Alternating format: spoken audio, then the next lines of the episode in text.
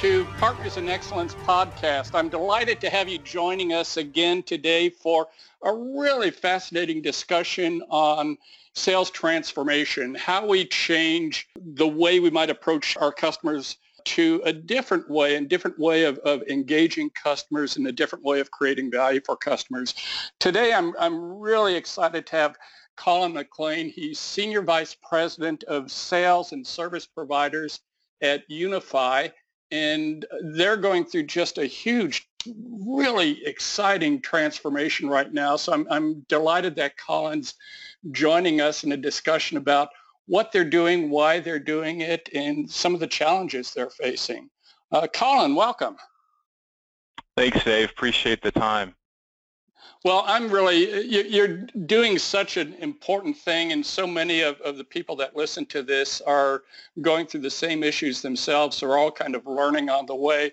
Just maybe as, as a bit of an introduction for the audience, if you could give us just a little bit of your background and a little bit about who Unify is and, and, and all that kind of thing so they have a, a context for, uh, for what we're talking about.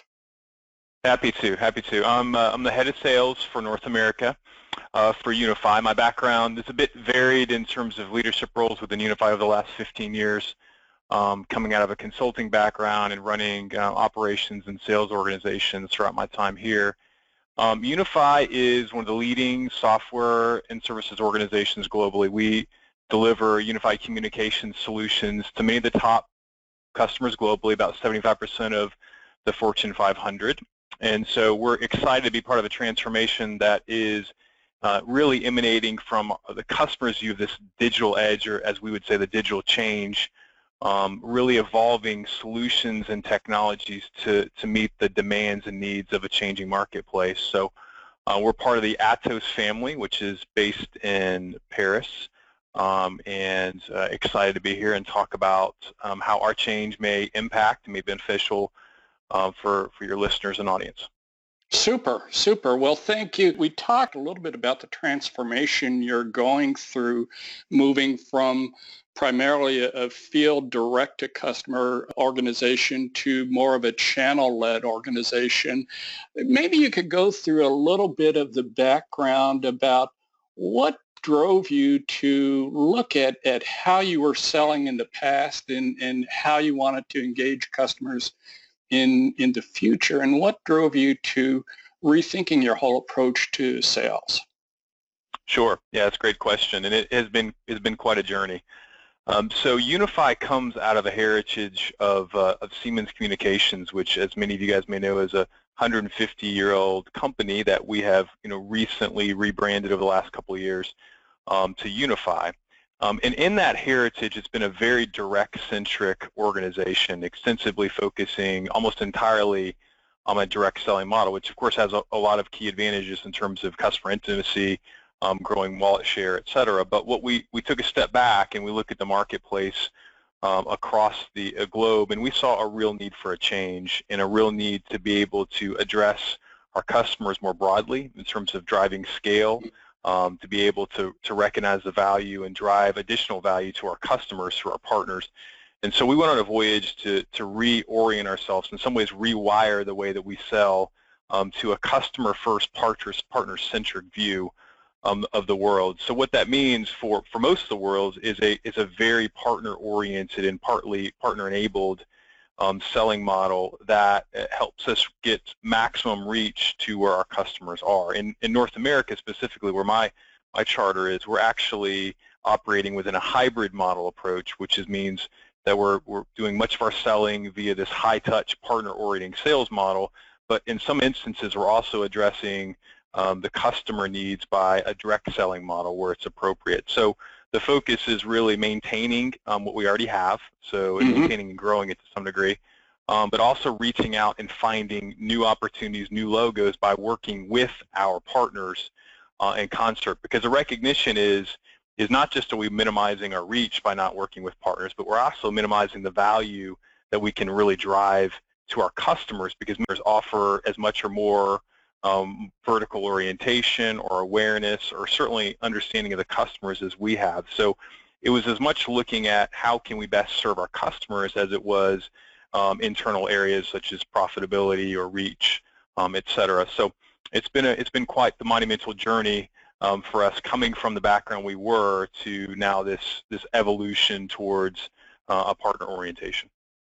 Yeah, I think it's something that we see all over the place. And, and with even huge organizations like Unify and, and other types of organizations is is that you know nobody has 100% of what customers need. Nobody has the ability to reach and cover all the markets. So you know leveraging partners both for kind of an improved coverage and improved customer intimacy model uh, you know for complementary solutions so that you can create greater values is such a critical move that, that we see people doing. What was the process you went through to kind of say we're going from this direct model to uh, a hybrid model with which is is you know customer first and and, and channel centric but leveraging kind of both di- direct field sales and and uh, the channel. What was the process you went through to kind of go from from where you were with uh, to kind of where you are now? And and where are you on that that transformation journey well, we're about two years into the global vision that's been architected by our CEO, John Pritchard. Um, and and I would say the voyage has been one that's focused a lot on vision casting, um, mm-hmm. understanding where we're going to go. Um, I'm very big on on organizations effectively changing the eye level because sometimes we're always looking at where we are now and where where our feet are, and not necessarily looking over the horizon. And I think our organizations really need that type of dynamic that you mix the diligence of looking at where we are now with the vision casting of where we're going to go. And so that's been the process we've effectively went through um, as an organization. We've done a lot of vision casting, working with the, the partner community, understanding what their real needs are, talking to customers about how they want to be served and how we can drive business outcomes in their environment. And so this, this two years has kind of built up towards really developing that channel infrastructure because I think um, you know, it's critical when you go through any evolution of this change is when you're, you're casting vision, you're understanding what's going on, you have to underscore that with the ability to execute. So I would say in terms of the journey mode, we're right in the cusp of, of really seeing where that execution is taking off and how our partners can be part of the process, can enable the process, not mm-hmm. just we're delivering the message to them. So I think in general, our, our, our partners have been very open and, and willing to accept this. I think you know they're, li- they're looking to see you know as we continue this journey that we're going to maintain or sustain this approach because mm-hmm. I think the failure that that we've seen in the past um, and others have seen is is you know as you cast vision and as times get choppy because they are, are you going to stick through the storm? And so to me, the, the vision we've casted, which is here's where we're going to go. We're going to be a, a channel-oriented organization. We're going to be about customers, so we're going to be customer-first, partner-centric. Um, is critical that we get through the bumps together. And so in North America, that means making sure that we collectively, um, as partners and as Unify, have a collective goal in mind as to what we're going to become, and we and we see our way through that together.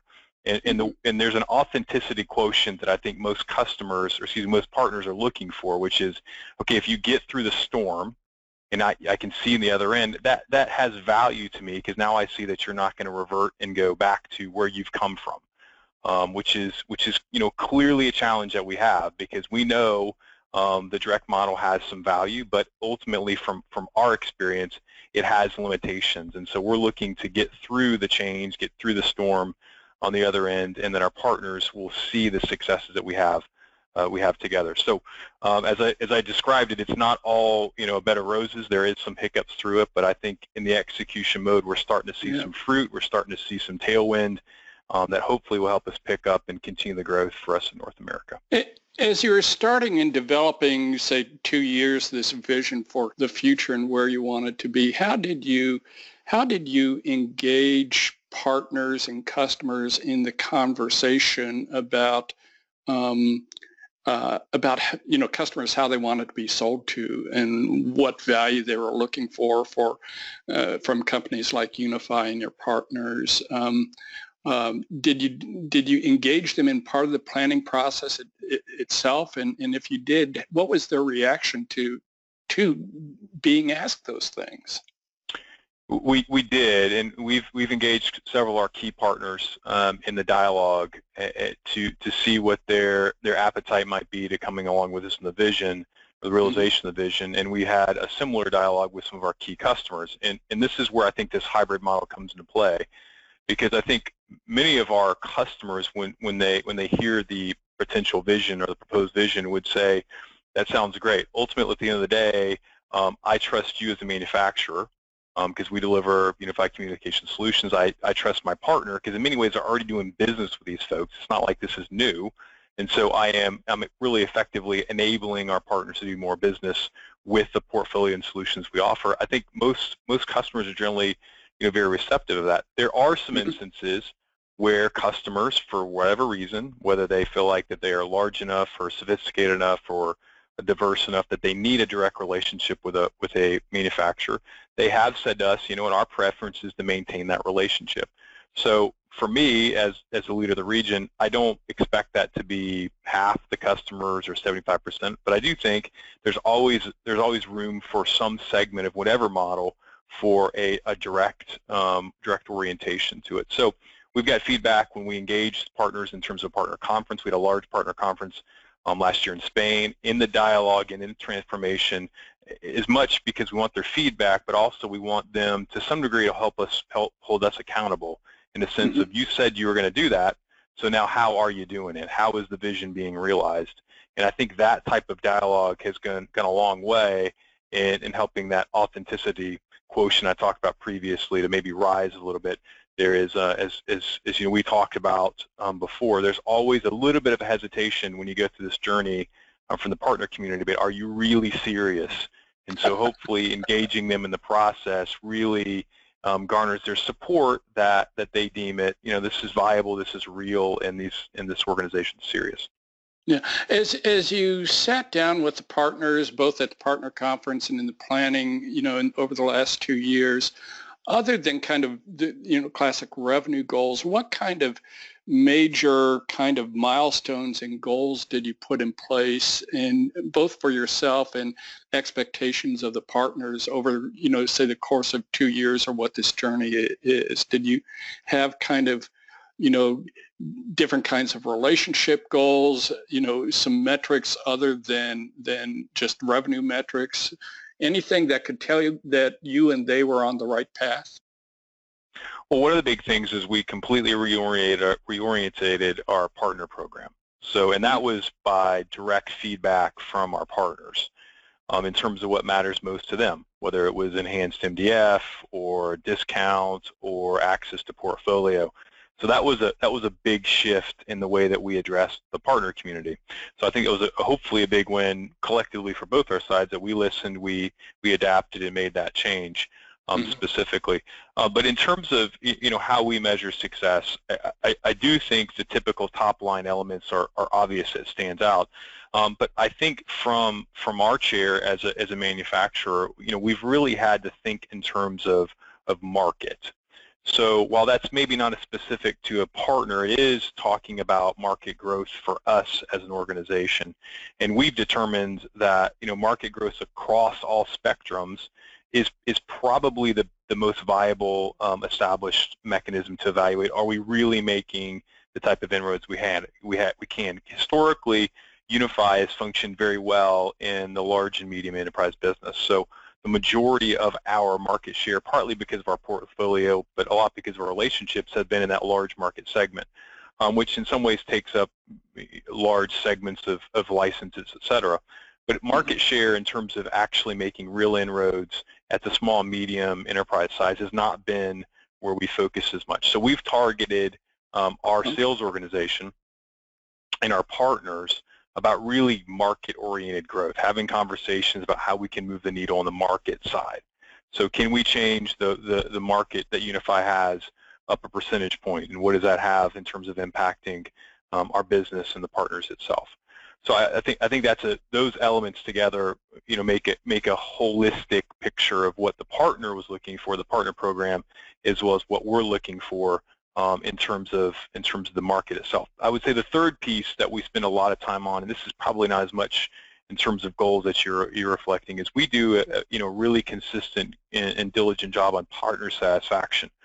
Okay. So you know, clearly, the one way in which we can can replicate more um, sales is having happy and satisfied partners who talk to other partners about the satisfied ways in which we've worked together. So those are three metrics that we've we focused on at least um, to see you know how we're coming along and, and are we garnering the the appropriate amount of uh, attention and focus for each of our partners. You've covered such a huge amount here. So um, kind of running through my mind is is I have some questions about what does your new model look like? You mentioned before that you have a hybrid model uh, with so, some of your customers wanting to continue with a, a direct uh, relationship with Unify, and then but more of your customers you know, seeing the value of a partner relationship. So what does this hybrid model look like right now in terms of direct and, and partner models? And then kind of moving from that, you talked a little bit about, you know, the market growth and, and, and partner enablement and those kinds of things. Um, did you have things like huge turnover? I don't know what your partner picture looked like two years ago, but right did you have the right partners on board? Did you have to churn some partners to get, you know, the right kind of customer-oriented partners or the right segment-oriented partners or even people with kind of the right kind of uh, attitudes and orientation to to to align with with what you're trying to achieve in the marketplace?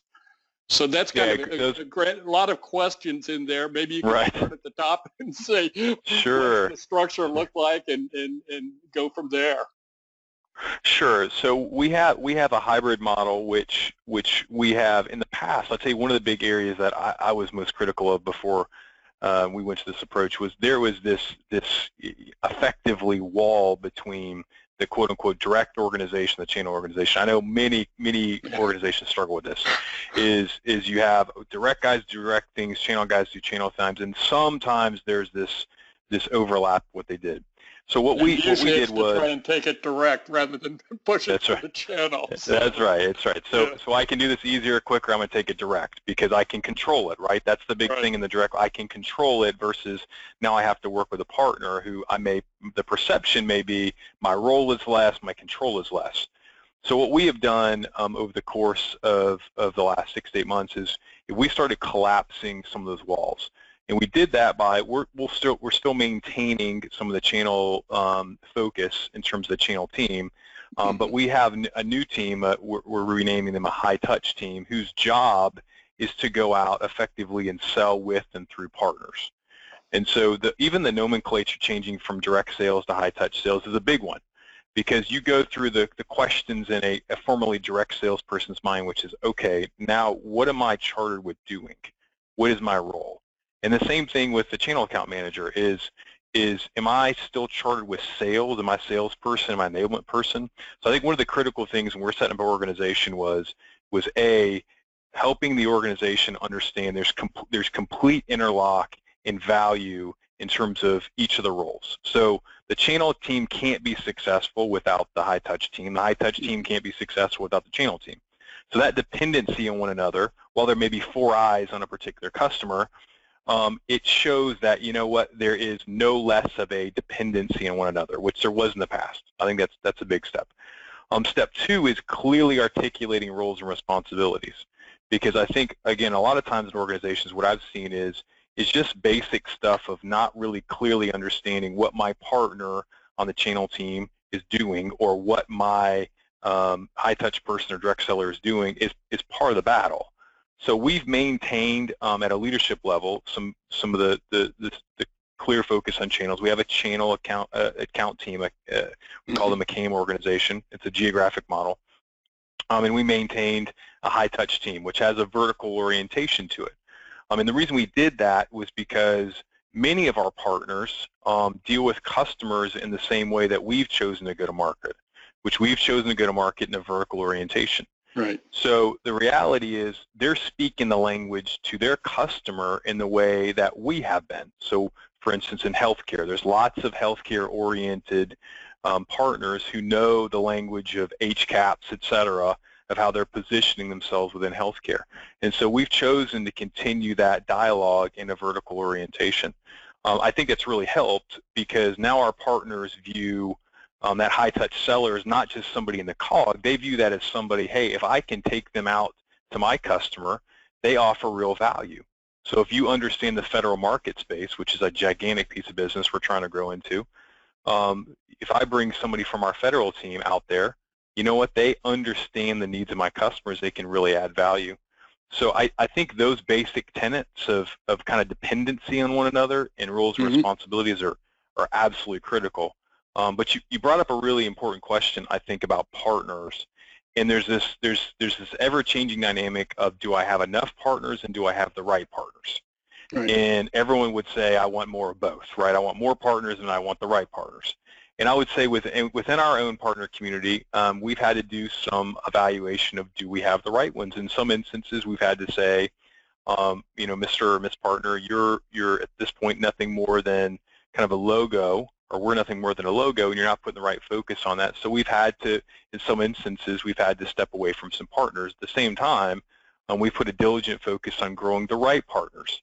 Um, and for us, right partners often means um, partners that we've not traditionally gone out to market with. They could be contact center in nature. They could be IT orientation I mean, what they're doing. And so we've had a keen focus on making sure that when you say you're a certified partner, there is some value and merit to that, that you're going to go at go after with us um, key customers, and together we're going to address the market versus just having, you know, 1,500 partners on a roll that at the end of the day, um, you're not you're not adding much to their wallet, and they're certainly not adding a lot to your wallet. So I think that in itself has been, um, you know, a big focus of our channel team, making sure that we have the right partners enabled and are effective and we can be successful. Um, because I, I, can tell you the quickest ways to lose, lose credibility across what we're calling this high touch model is when is when you bring a high touch seller into a channel environment and you don't get the straight straight scoop from the channel account manager. If right. you don't get the straight scoop that hey, this this partner is legit um, or they're not legit, then that's the quickest way to touch to turn off a high touch seller. And we've spent lots of time going, look, you know, uh, to it to in the development cycle, effectively all partners aren't on the same development cycle. You could have one who is much further along than someone who's just starting. That's not to say that that partner won't get there, but it is being honest about where the life cycle that partner development is. Um, so we're we're walking through this together, kind of eyes wide open, which is which is I guess kind of the third part of of what I would say is critical. So in it in it together, you know, roles and responsibility and eyes wide open. We all need to be aware and transparent about where our journey is. So we all know um, we can have numbers say whatever they need to say, but we need to be open and honest about how our journey is coming along. Yeah, and that that kind of collaboration with the partners is really so critical. I, I, mean, I see so many organizations doing channels and partnering wrong, where you know they're trying to the the manufacturer or the vendor may be trying you know doing what's best for them, but not what's best for the partner. And then a right. year later, they wonder, you know, why aren't we generating business through the channel? Well, you know, these guys want to develop uh, uh, and grow their businesses in ways that make sense, and they have relationships with customers that they value. And so when you get that lack of alignment or when you get that, that lack of clear understanding of roles and responsibilities and how we work together on this thing, everything starts going south really fast. Yeah, that, that's right. And I think what you said is, is incredibly important in that we need, we as an organization, in particular coming from a direct, direct view, need to understand the value that our partners create. I think I said that at the beginning, but yeah. also the fact that our partners are interested in making money too, right? So they're interested in their profitability and and and they're interested in the outcomes of of their customers. So as a manufacturer, it's it's incredibly important to look outside um, your purview and be aware of what your partner's needs are and what your what the what your partner's customer needs are um, and and and not have a manufacturer-centric view of the world. It gets back to the notion of control. When you're in a direct organization, yeah. you think control, control, control, and you don't think in the same way of constituencies as you do in a in a indirect oriented or partner oriented organization. So um, right. really, really important what you're saying. Well, that, you know, we, so we talk about the challenge with some of your partners that, you know, some of them were just the wrong partners for the kind of customer engagement and the kind of new kind of collaborative kind of sales process that you wanted to go through. What difficulties did you have with your own direct organization? Did you have a lot of turnover of people that just couldn't make that jump from being a, a, direct salesperson, say an account manager, to going to be part of the high touch team or going to be a channel manager? Did you have to churn some people there and bring new people on board? I think there has been there has been a pause in some of our folks evaluating where where I fit in the new model. Mm-hmm. Because again, I think I think as a thinking about it from a direct orientation, your question is, okay, now I'm not as central, the perception is I'm not as central to the selling process if I have a partner in the mix. Yeah, I'm I dependent on this actually, partner to, to work together with me rather than me driving the process. That That's right. So I, my personal feeling is is that no indirect seller, now high touch seller, you're no less important. In fact, in some ways, you're more important because you're adding value to multiple partners and multiple customers in a way that you couldn't before. So mm-hmm. if you could only touch three or four customers at one time, now you're able to effectively influence 5, 10, 15, 20 because you're working through a partner organization effectively. That said, there, I think there has been a pause by some of our folks um, to say, do I want to be in this mix? Do I want to have that reliance or do I want to be, you know, extensively in a in a direct selling model. And because of that, we've had some folks who decided to leave the business um, for various reasons. I think one of them being um, a decision that they they felt their their skills could be used elsewhere. Um, I've tried to convey time and again um, that the fact is is value, which I've you know value right. customer wise, value partner wise, value people wise, is as high in this model as is everywhere but it is a change in mindset. So, so for us, this is really a rewiring or a complete DNA shift. In my opinion, to do this right, not to do this as just surface layer, you've really got to get to the guts of who you are and change your whole dynamic. Change the dynamic of how you are dealing with partners, how you're dealing with tools, how agile you're being. And it really require, requires an entire shift to make um, to make this work. And so some of our folks have had hesitations on that. Um, and and candidly, you know, we've had some folks you know leave the business because of it. I think most people are starting more and more to get on board because they see the opportunity in this. When you see how many more customers, as I mentioned, that I can touch with my partner together, that's an exciting place for any salesperson to be in. Well, that's, you know, and that really is, I think, part of that transition is you start looking at saying, you know, together with a partner, we can accomplish so much more with the customers that we used to work with in terms of creating much more value for them.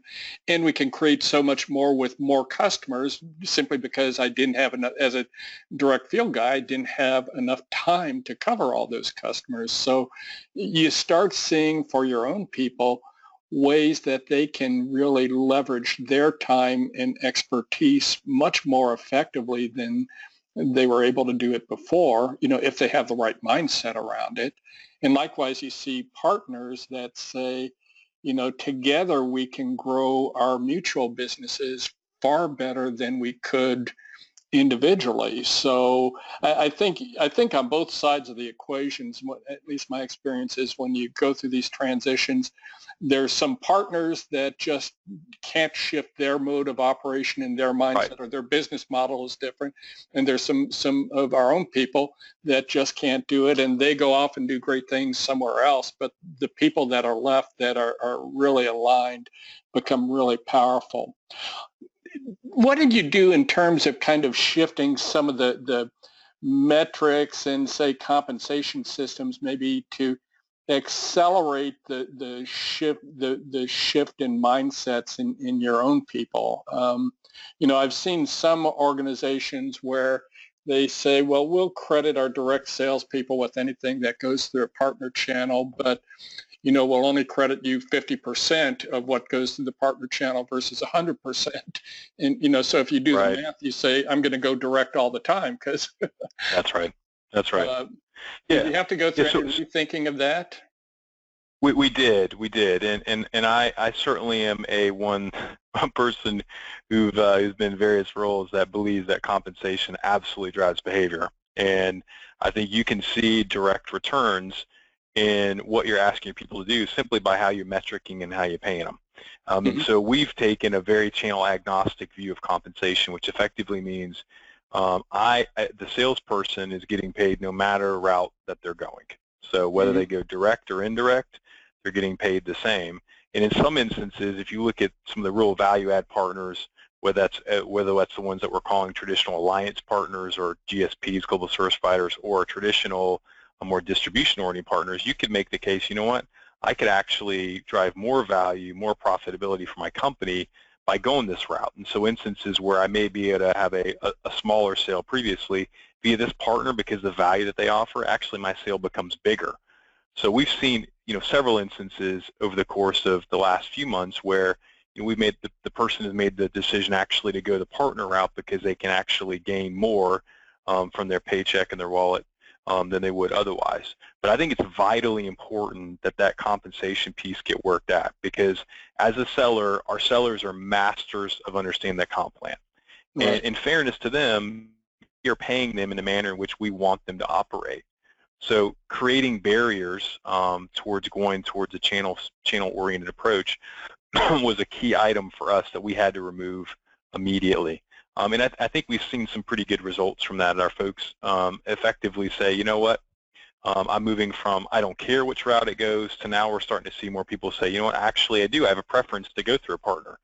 Um, particularly when you add dynamics like um, key elements that I'm concerned with, like you know, what's the turn, what's the book to bill, um, mm-hmm. what's the what's the inventory carrying cost. There, all that is a huge improvement when we go through a channel because that typically goes out the door a lot quicker. Right. So both right. from a management level, a leadership level, as well as a selling person level, I think those incentives um, are, are really point to making channels channels work. Um, so that was an absolute keen focus for us to to make that evolution a, a part of reality. Well, and I think you get any, you know, good, strong salesperson doing the math if you make them indifferent as to where the how the how the order flows, whether it's through the channel or direct, you know, pretty quickly you do the math and say, gee, I can leverage 10 partners out there to go after 10 That's times right. more opportunity than I could, you know, and, and pretty soon they start defaulting and really leveraging those partners exactly the way you want to leverage them. That's right. Super. That's right. Yeah, it, it is. And and you know, the analogy we talk about sometimes is is you know becoming that salesperson effectively being kind of the quarterback in some ways between the manufacturer and the partner, and think of how many different ways you can use that that uh, that wide receiver or that running back, if you will, to enable them to be successful. So you can touch so many different more more right. opportunities by having partners out there in that sales community um, working with them effectively. And salespeople get that. There's there's no question that salespeople are a are a product of uh, of of their metrics and their compensation. So uh, we're starting to see momentum pick up because of the way we've chosen to compensate. And, but that's always an you know evolving target. You've always got to keep your eye on the ball to see are we incentivizing the right behaviors? Is it is it creating the yeah. type of um, avalanche of activity we want? Well, and you and you have to do that through a quality channel too. If you have you know channel partners that aren't carrying their whole weight, then again the thing breaks down. So I wanted to back up a little bit because you've mentioned a few things and we've kind of glossed over it a little bit. In this model, you really wanted to change your um, the value that you Unify with its partners creates for the customers and and in our discussion before this this podcast, you know, you mentioned more of a shift to kind of working with on business value with with say the end users and, and what they're trying to achieve in the customers rather than IT or, or some of the the uh, uh, uh, those types of folks. Um, how has that process worked, particularly with you know the partners and getting them to to change possibly who they call on and and how they how they present how you and they present your solutions to kind of these these new buyers within the customers. Right. So we've we've spent a lot of time um, looking into this new way to work that a lot of people have talked about, and and what, as part of this new way to work, what does this the digital transformation, or we in the access terminal we call it digital edge, how is it Im, is it being impacted by the new buyer, the new buyer that's in the millennial community that um, doesn't have the same expectations we before. So in the former world, this kind of monolithic view of technology, you know, the manufacturer could kind of dictate um, what the what, tech, what the technology stack really look like. Um, in the new world, uh, this this paradigms are, are much different. So the new world businesses are looking for flexible consumption, flexible deployment, you know, open solutions, best of breed that I can grab and I can bolt on and I can be part of the technology journey together. And I think partners are the same way. Um, so partners are looking for flexible op, uh, options in which they can operate as well. So that transformation needs to look like, okay, what, what, what consumption models am I enabling my partner to use? What technologies am I allowing? So am I, am I effectively driving towards cloud, um, which cloud is all about openness and all about transformance, transformation and, and really all about setting up new outcomes um, and experiences. It's not about technology, it's about outcomes. And so we've spent, you know, uh, quite a bit of time focusing on our portfolio, so wrapping our portfolio around an outcome-oriented uh, focus, and then our selling methodology around outcomes. Um, you, you've, you've seen that traditionally very much in the contact center space. So contact center right. space has been very much dominated by outcomes because it's, it's very metric-oriented. You can see that. Um, but I would say the traditional telecommunications world has been much been more about cost. It's about I'm comparing option A versus option B. How does Unify stack up against Avaya or Avaya stack up against Cisco? Um, it hasn't been about outcomes. And so changing our dialogue um, in the first step was about using the, the vernacular that our, our customers and partners are using. So making about business outcomes that relate to their particular vertical was an important first step. So I mentioned before healthcare how is my solution impacting HCAHPS scores in healthcare? Mm-hmm. Um, how am I enabling me to get more funding? That's a, that's a really important step that has value for my healthcare-oriented partner who then can convey that to my customer. So we've taken a portfolio-centric view, kind of this consumption-oriented model that we enable our partners to be successful. We've changed the way that we've gone, gone to markets, this vertical orientation, to really focus on that outcome piece, not simply delivering a product or solution that checks the box. Uh, and and, we and I'll, I'll, I'll tell you that is another big change that some people in your sales community or partner community are going to make it, and some people are not. Right. Because some right. people are much more comfortable selling in in the telecom terminology we call it speeds and feeds um, than they are talking about outcomes because because outcomes you have to drill a little bit, you have to get in business units versus IT and that's sometimes not a specialization with some of our sellers and partners. So that in itself has created some a lot of interest, but it's you know it's created some change as well that we've had to work through. What uh, also what has the I imagine some of it has changed the business model of some of the the, the partners in terms of you know as you go from more kind of uh, say on-premise hardware or licensed software and those things to cloud-based models you know, the whole kind of cash flow and, and business model for how they make money changes. Have you seen any challenges in your partners with that? Well, I, I, do think the dynamic of the shift makes the discussion around the partner making money all the more important, right? When you're when yeah. you take a direct centric view, your work you're you, you're interested in getting light out and cash in. And so now having this dynamic to figure out, okay, what makes my partner successful and how can their cash flow be impacted is, is a dynamic that we're, I wouldn't say that we've have uh, mastered, but that, you know, we're thinking through. So cloud has dramatically changed not just the dialogue, I think, but the reality. So I would say cloud for our business, you know, three or four years ago um, was really the, the focus of the conversation, but not necessarily the reality. Right. Cloud now is the reality. So the consumption model, you look at the federal government who's gone cloud first with virtually everything. Um, that is the dynamic that our partners are working through and our customers are demanding. So I do think you know, that's required us to shift um, how exactly we're delivering portfolios. So this consumption-oriented approach that, hey, traditionally I've sold you a bunch of licenses that you now pass on, um, has had to evolve into, you know, maybe I sell you much more by the drink and you pass that along to your customer. And that cash flow piece of it is the tricky spot. So yeah, yeah. we as a manufacturer don't want to hold um, all the responsibility and none of the cash. Um, you as a partner, same thing. I don't want to hold, um, I don't want to have all these licenses and not have the cash. So I think that dynamic has been one that we're working through. I wouldn't say we've got mastered, but it's certainly something we've had to keep a much more keen eye on with the developments of the of the market. Yeah, you see that with all the, the partners and, and you know even you know all the big you know the big enterprise software companies and, and the big systems companies are having to change their business models.